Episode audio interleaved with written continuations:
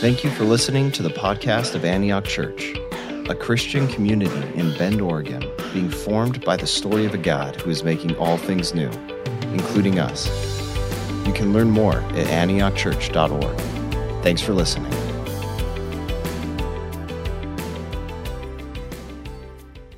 Uh, if you have a Bible, we'll go to the book of Luke, chapter 6, and try to secure things from the wind as much as we can. Wind is a picture of the Holy Spirit, so let's go with that. Um, we are in a series called First Allegiance, and we're talking about what it looks like to be faithful to Jesus in the midst, oh my gosh, in the midst of a politically polarized moment. Uh, we do love our country and we're grateful that we get to live here, but before we're Americans, we are Christians first. And so we're walking through 10 commitments for living on earth as citizens of the kingdom of God. Uh, these 10 commitments of first allegiance are worship, love of neighbor, image of God, biblical wisdom, fruitful speech, humble learning, removing the log, biblical justice, peacemaking, and loving our enemies. And those commitments are listed out at a giant document as you entered uh, the space today and the opportunity is still there for you to sign your name to this commitment. Uh, if you haven't done that yet, you can do that today. Uh, today, we're looking at the fifth commitment of our First Allegiance initiative the commitment of fruitful speech, which we have uh, described this way that I commit to engage in political discourse with speech that's marked by the fruit of the Spirit love, joy, peace, patience, kindness, goodness, faithfulness, gentleness, and self control. Fruitful speech. Because we all know that it's possible to be right in the wrong way, isn't it? And our question today then is how does our faith in Jesus not only shape the way that we view the world, but also the ways in which we hold those views and more specifically, the ways we communicate those views to others. If you uh, had the wonderful privilege of viewing the first presidential debate a couple weeks ago, I'm guessing, like me, you watched that and thought, now there's a great example of fruitful speech. Such a classy and clear conversation. Like, I'm just so torn. I don't know who to vote for. They both seem so great right? Are we all kind of on the same page with that? No, it was unwatchable, wasn't it? Two old white men yelling at each other, interrupting each other, smearing each other's character.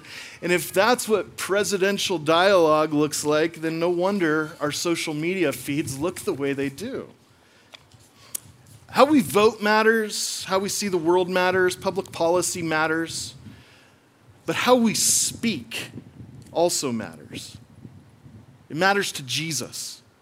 So, our teaching today comes from Luke's version of the Sermon on the Mount in Luke chapter 6, and he's describing the distinguishing marks in the life and character of his true disciples. And he says that one of those marks of discipleship has to do with the words that come out of our mouths.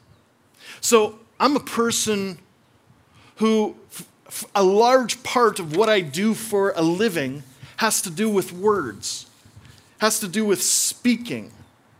And then that's a dangerous thing. The book of Proverbs, chapter 10, says that the more you speak, the more likely you are to sin, which I have found to be true. My words have indeed gotten me into trouble at times because words matter. But that's not just true for me as a pastor, it's actually true for all of us. And the way Jesus puts it in this teaching is that the mouth speaks what the heart is full of. And in the world that we live in, speech, as we know, isn't just about the words we say with our mouths, but it's also about the words that we type and post and text and comment and tweet. And so when we talk about committing to speech that is fruitful, we're talking about all those things, the words. And this is a really big deal because sometimes I know I'm careless with my words in real life or online, thinking that it's not that big of a deal. But apparently, to Jesus, the words that we produce are a big deal, and here's why because our words reveal the content of our hearts. And that's a big deal to Jesus. So, in this passage, Jesus uses a very simple metaphor to help us understand just how important our words are. And the metaphor is an easy one it's fruit growing on a fruit tree. And the picture is that if your life is a tree, the words that you produce are the fruit that is growing on the tree that is your life. It's a simple idea. So if you're looking at a tree and you're wondering, I wonder what kind of tree that is, the easiest way to figure out is to look at the fruit that's growing on it. And if it's growing apples, most likely you're looking at an apple tree. And if you thought it was an apple tree, but you get closer and you realize that it's actually growing peaches, then no matter how much it looked like an apple tree at first glance, it's probably not. It's most likely a peach tree because the fruit tells us really plainly what kind of tree we're dealing with. And so Jesus is teaching that just like the fruit on a tree reveals what kind of tree it is, our words reveal what kind of person we are. In other places in the Gospels, Jesus uses this same metaphor, and he uses it to warn his disciples against false teachers. He told them that there were going to be people going around claiming to represent him, claiming to be his followers, or claiming to be his ministers. And Jesus says, Judge the tree by its fruit. Listen to the words of these teachers, prophets, leaders, whoever they are. Listen to the words that come out of their mouths.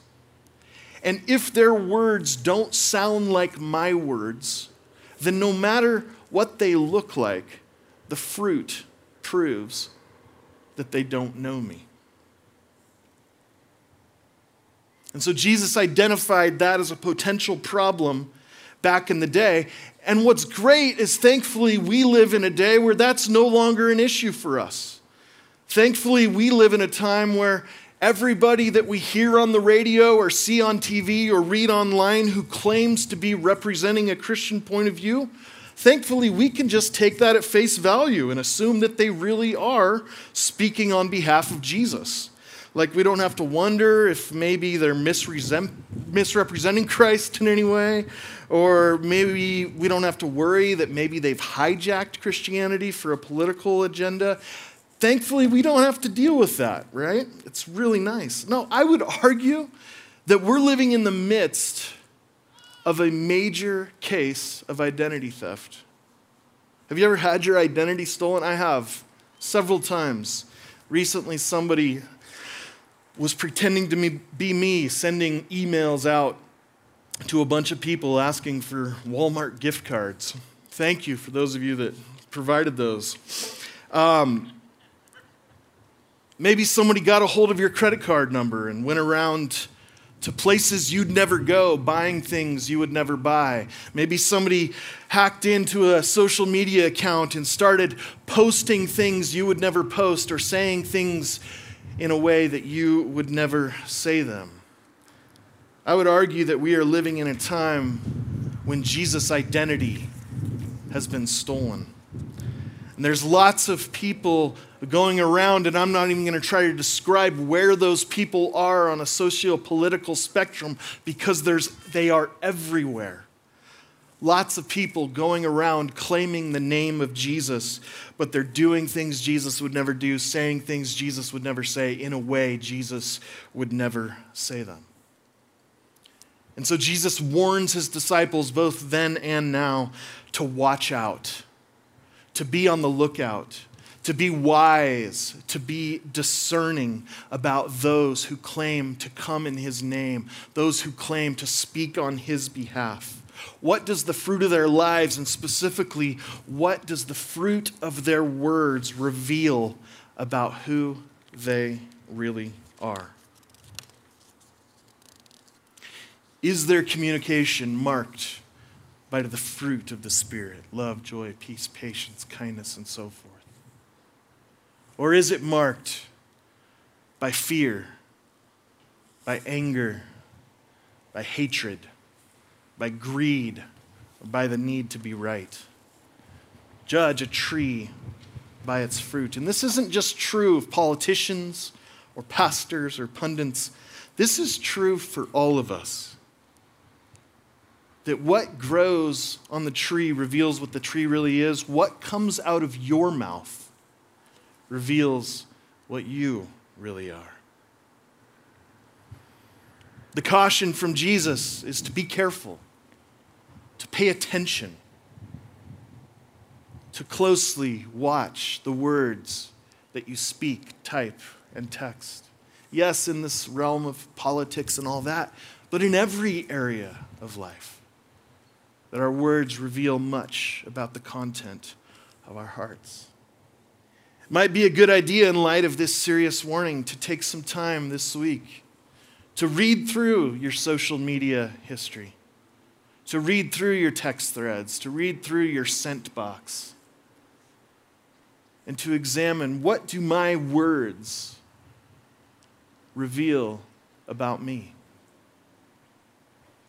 What do they reveal about my motivations, about my heart, about my allegiance, about my love, and about my loyalty? If you're really serious about it, invite a friend to help you. Have them scroll through your feed or have an honest conversation. What do my words say about me? So, the core of the teaching is that if our identity is rooted in Christ, then the words that we say, the words that we type, the words that we post, text, and tweet, they will sound like Christ. They will convey his heart and his mind. Now, obviously, we all have moments, but we're talking about the big picture and the course and trajectory of our lives. Before we move on, let me note one thing. When I say that our words ought to be Christ like and that our communication ought to be marked by the fruit of the Spirit, some of us immediately assume that I'm just telling you you should be nice, that you should always speak nicely. But in the parallel passage in Matthew 12, where Jesus it gives a similar teaching, listen to the, the greater context. He says, You brood of vipers, how can you who are evil say anything good? For the mouth speaks what the heart is full of. I don't know about you, but when Jesus calls people a brood of vipers, I would say he's not being very nice. When we talk about the fruit of the Spirit that is kindness, that's not the same as niceness. There is a place in Christ like communication for clear, hard words, for confrontational words, for direct words. But they're coming from a place of love they're coming from a place of goodness. So, one of the mottos that I try to live by is from Oscar Wilde, who says, A gentleman is one who never hurts anyone's feelings by accident. Because there are times to speak hard words, and Jesus himself models and embodies that. But his motivation clearly isn't to tear down, it's to build up. It's not to hurt, but it's to bring healing. And so don't hear me say it's just about being polite and nice.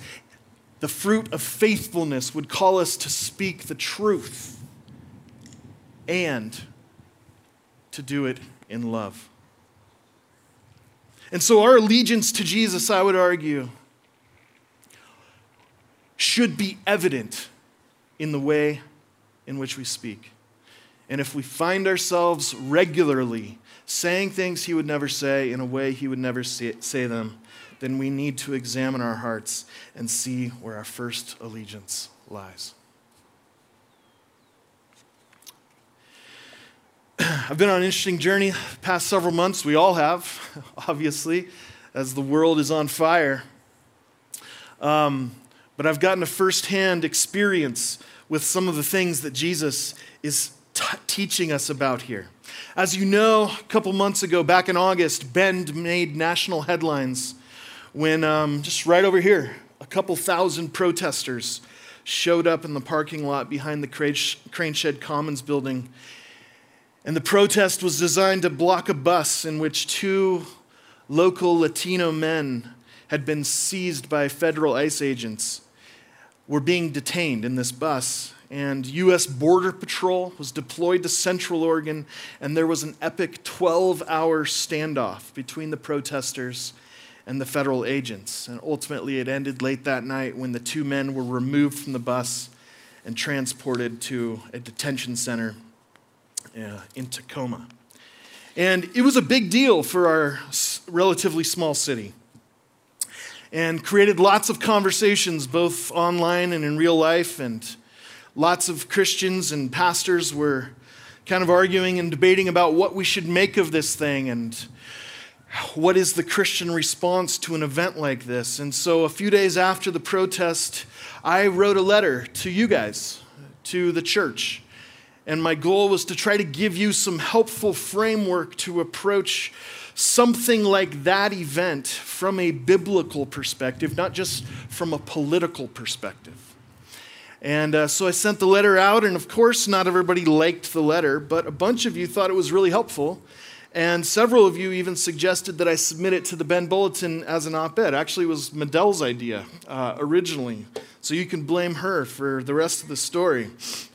And um, I've never done that kind of thing before, but I thought if this could serve the, the greater church of Central Oregon by challenging them to think Christianly about the topic of immigration, then uh, is worth a shot. So the op ed ended up running in the bulletin and um, got all kinds of feedback from the community. But one of the most surprising emails that I got was from John Hummel, who, if you don't know, is the Deschutes County District Attorney. And D.A. Hummel appreciated what I had written in the letter. And what was even more surprising to me was that he asked if I'd be willing to work with him on an idea he had. Um, and the idea he had had to do with these four cases that he was uh, involved with here in Central Oregon incidents of violence or assault that had occurred either during the Black, Black Lives Matters protests earlier in the summer or cases uh, having to do with the ICE protest. He had four cases involving violence from both sides of the issue, so to speak. And so, what the DA wanted to do was figure out a way to get the people involved in these incidents to actually sit down with each other and to have a real conversation about the differences in the way that they see the world. And so D.A. Hummel asked, that it, asked if I would be willing to help him create a space where that could happen. And you got to know, this is weird stuff for me. I'm a pastor. I have been for 22 years. I never have been involved with anything with law enforcement officials or politicians. So I was pretty skeptical at first, and um, but told him I'd be happy to come to an initial meeting. It was a Zoom meeting, and there were three or four other folks in the room, so to speak. And I introduced myself like this I said, My name's Pete, I'm a pastor uh, here in Bend. And I guess I'm invited to this meeting because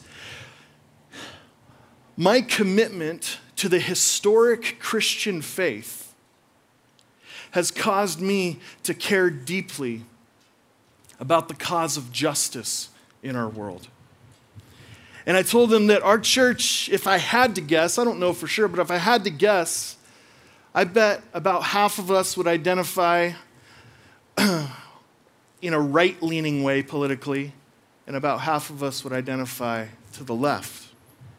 But that even though we don't all have the same political ideologies, we as a church are committed to learning how to disagree well, how to have grace filled conversations about hard topics, and how to share life deeply with people who are different than us. And so the DA and a couple others that were on the call were pretty intrigued, and so we decided to give it a shot. So here's what's happened in the past few weeks um, a small team has come together the DA, myself, uh, a psychologist, the mayor of Redmond, a venture capitalist, a Native woman, an African American activist, a Latina teacher, and, and me. We are creating something called the Central Oregon Decency Project.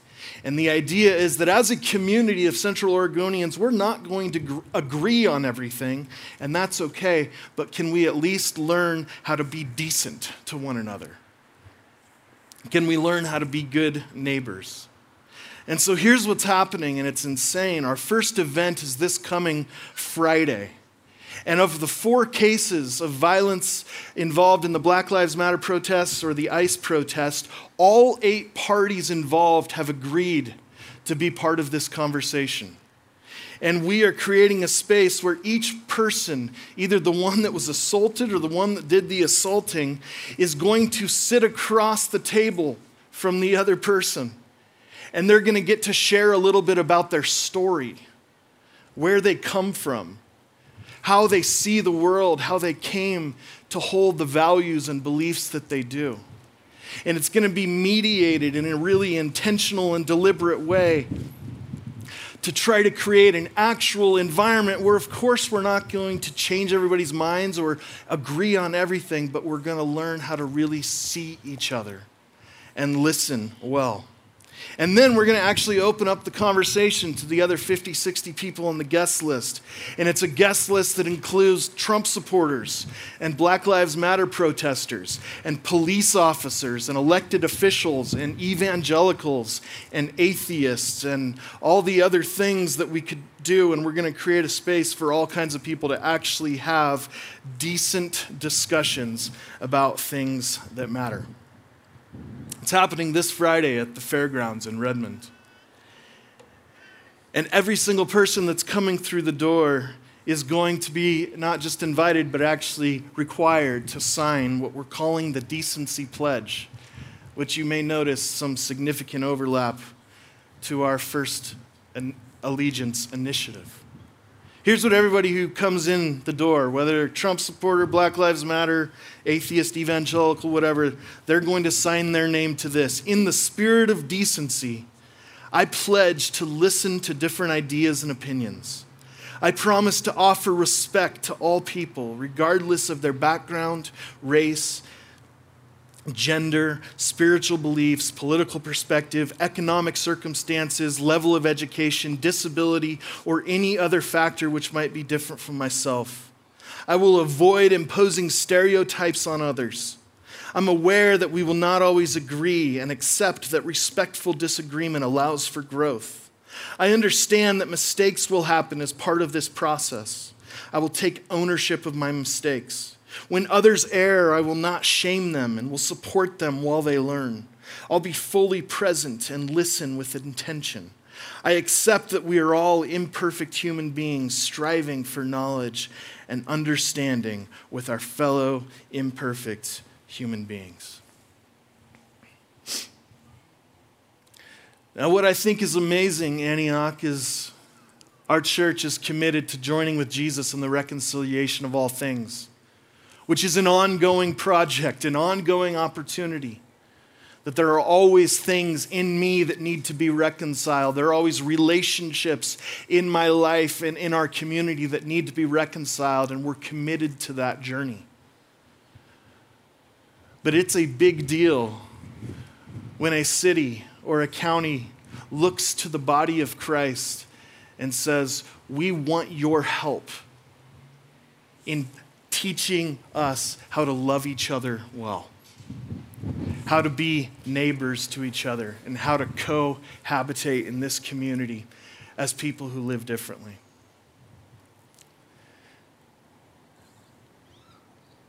It's a beautiful invitation. I don't know how it's going to go. This is a really great pledge. We'll see on Friday. It could start the Civil War again. We don't know what's going to happen because this is really, really hard stuff. But what's amazing is that the body of Christ has an amazing advantage when it comes to taking the lead in some of these areas. Because though we may be right or left or somewhere in the middle, our true identity is not in our politics or our ideology or our vision for the country. Our true identity is in Christ.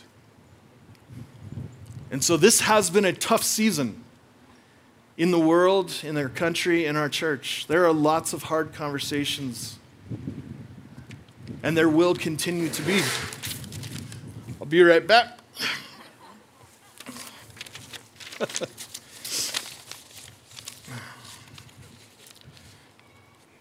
Did I already do the brood of vipers thing?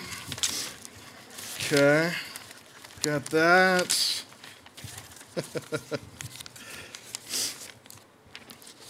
but I want to applaud you guys for being a church that's willing to have hard conversations, who's learning how to extend the grace of Jesus to one another, learning how to share life deeply with people we would have never chosen.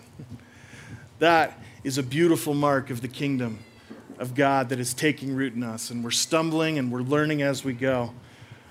But the world is watching, and they're inviting us to bring the good news of Jesus into a world that desperately needs it.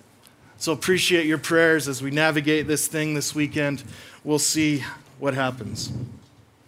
I want to use just my last three minutes to give you uh, a list that I have found really helpful when it comes to engaging in fruitful dialogue with those whom we disagree. Uh, the list comes from Pastor Tim Keller in his book Center Church. And again, the idea is that we're not going to agree with everyone on everything. That's okay. But at least we can learn how to have real conversations, real exchanges of ideas. So let me give you four rules for having fruitful conversations with those with whom you disagree.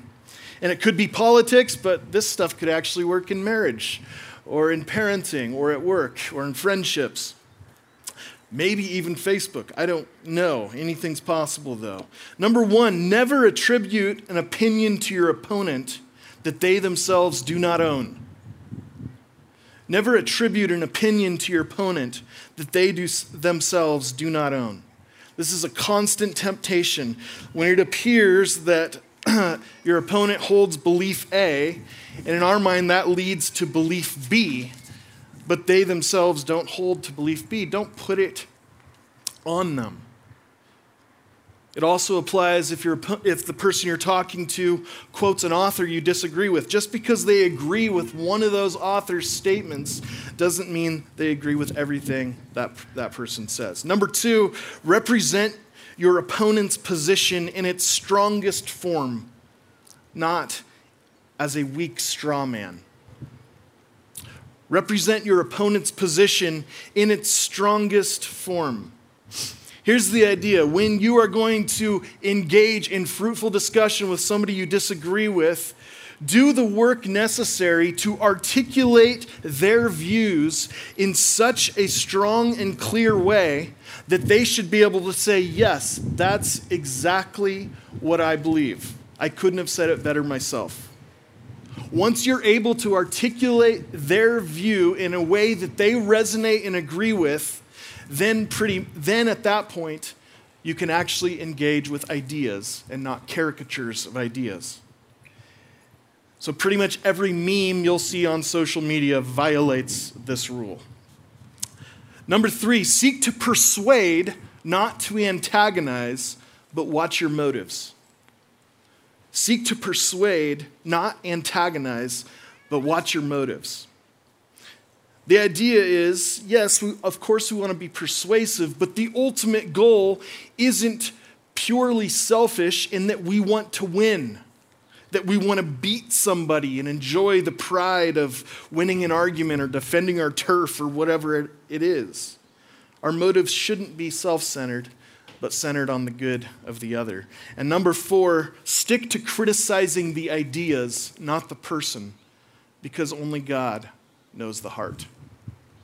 Stick to criticizing the ideas, not the person, because only God knows the heart. So it's easy to start going after somebody personally, their character, their lifestyle, their race, their ethnicity, their whatever it is scorn, mockery, hatred, sarcasm.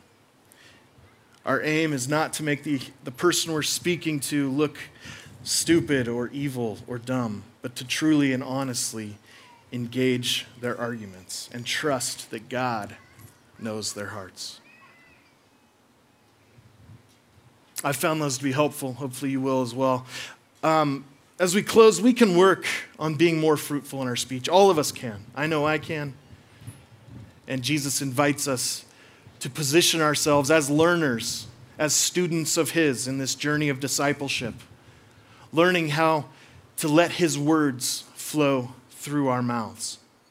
So we can work on becoming more fruitful in our speech. But the main point of Jesus' teaching here is that our words reveal what's in our hearts.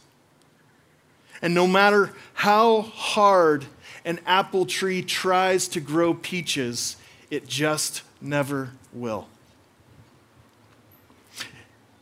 No matter how hard we try to produce fruitful words, if our hearts are evil or empty, our words will be too. And so the call of Christ here isn't simply to be more disciplined or controlled or skilled with our words, but instead to seek the transformation of our whole selves. Our old self, our old identity must be uprooted, and a new self must be continually planted and rooted in God. We have to become trees connected to Christ, thriving on the life of the Holy Spirit, then and only then will our lives naturally, even effortlessly, begin to produce good fruit. So, my prayer for us this morning is Lord Jesus, take our hearts and change them. Make us more like you for your glory and for the good of the world you love. Amen.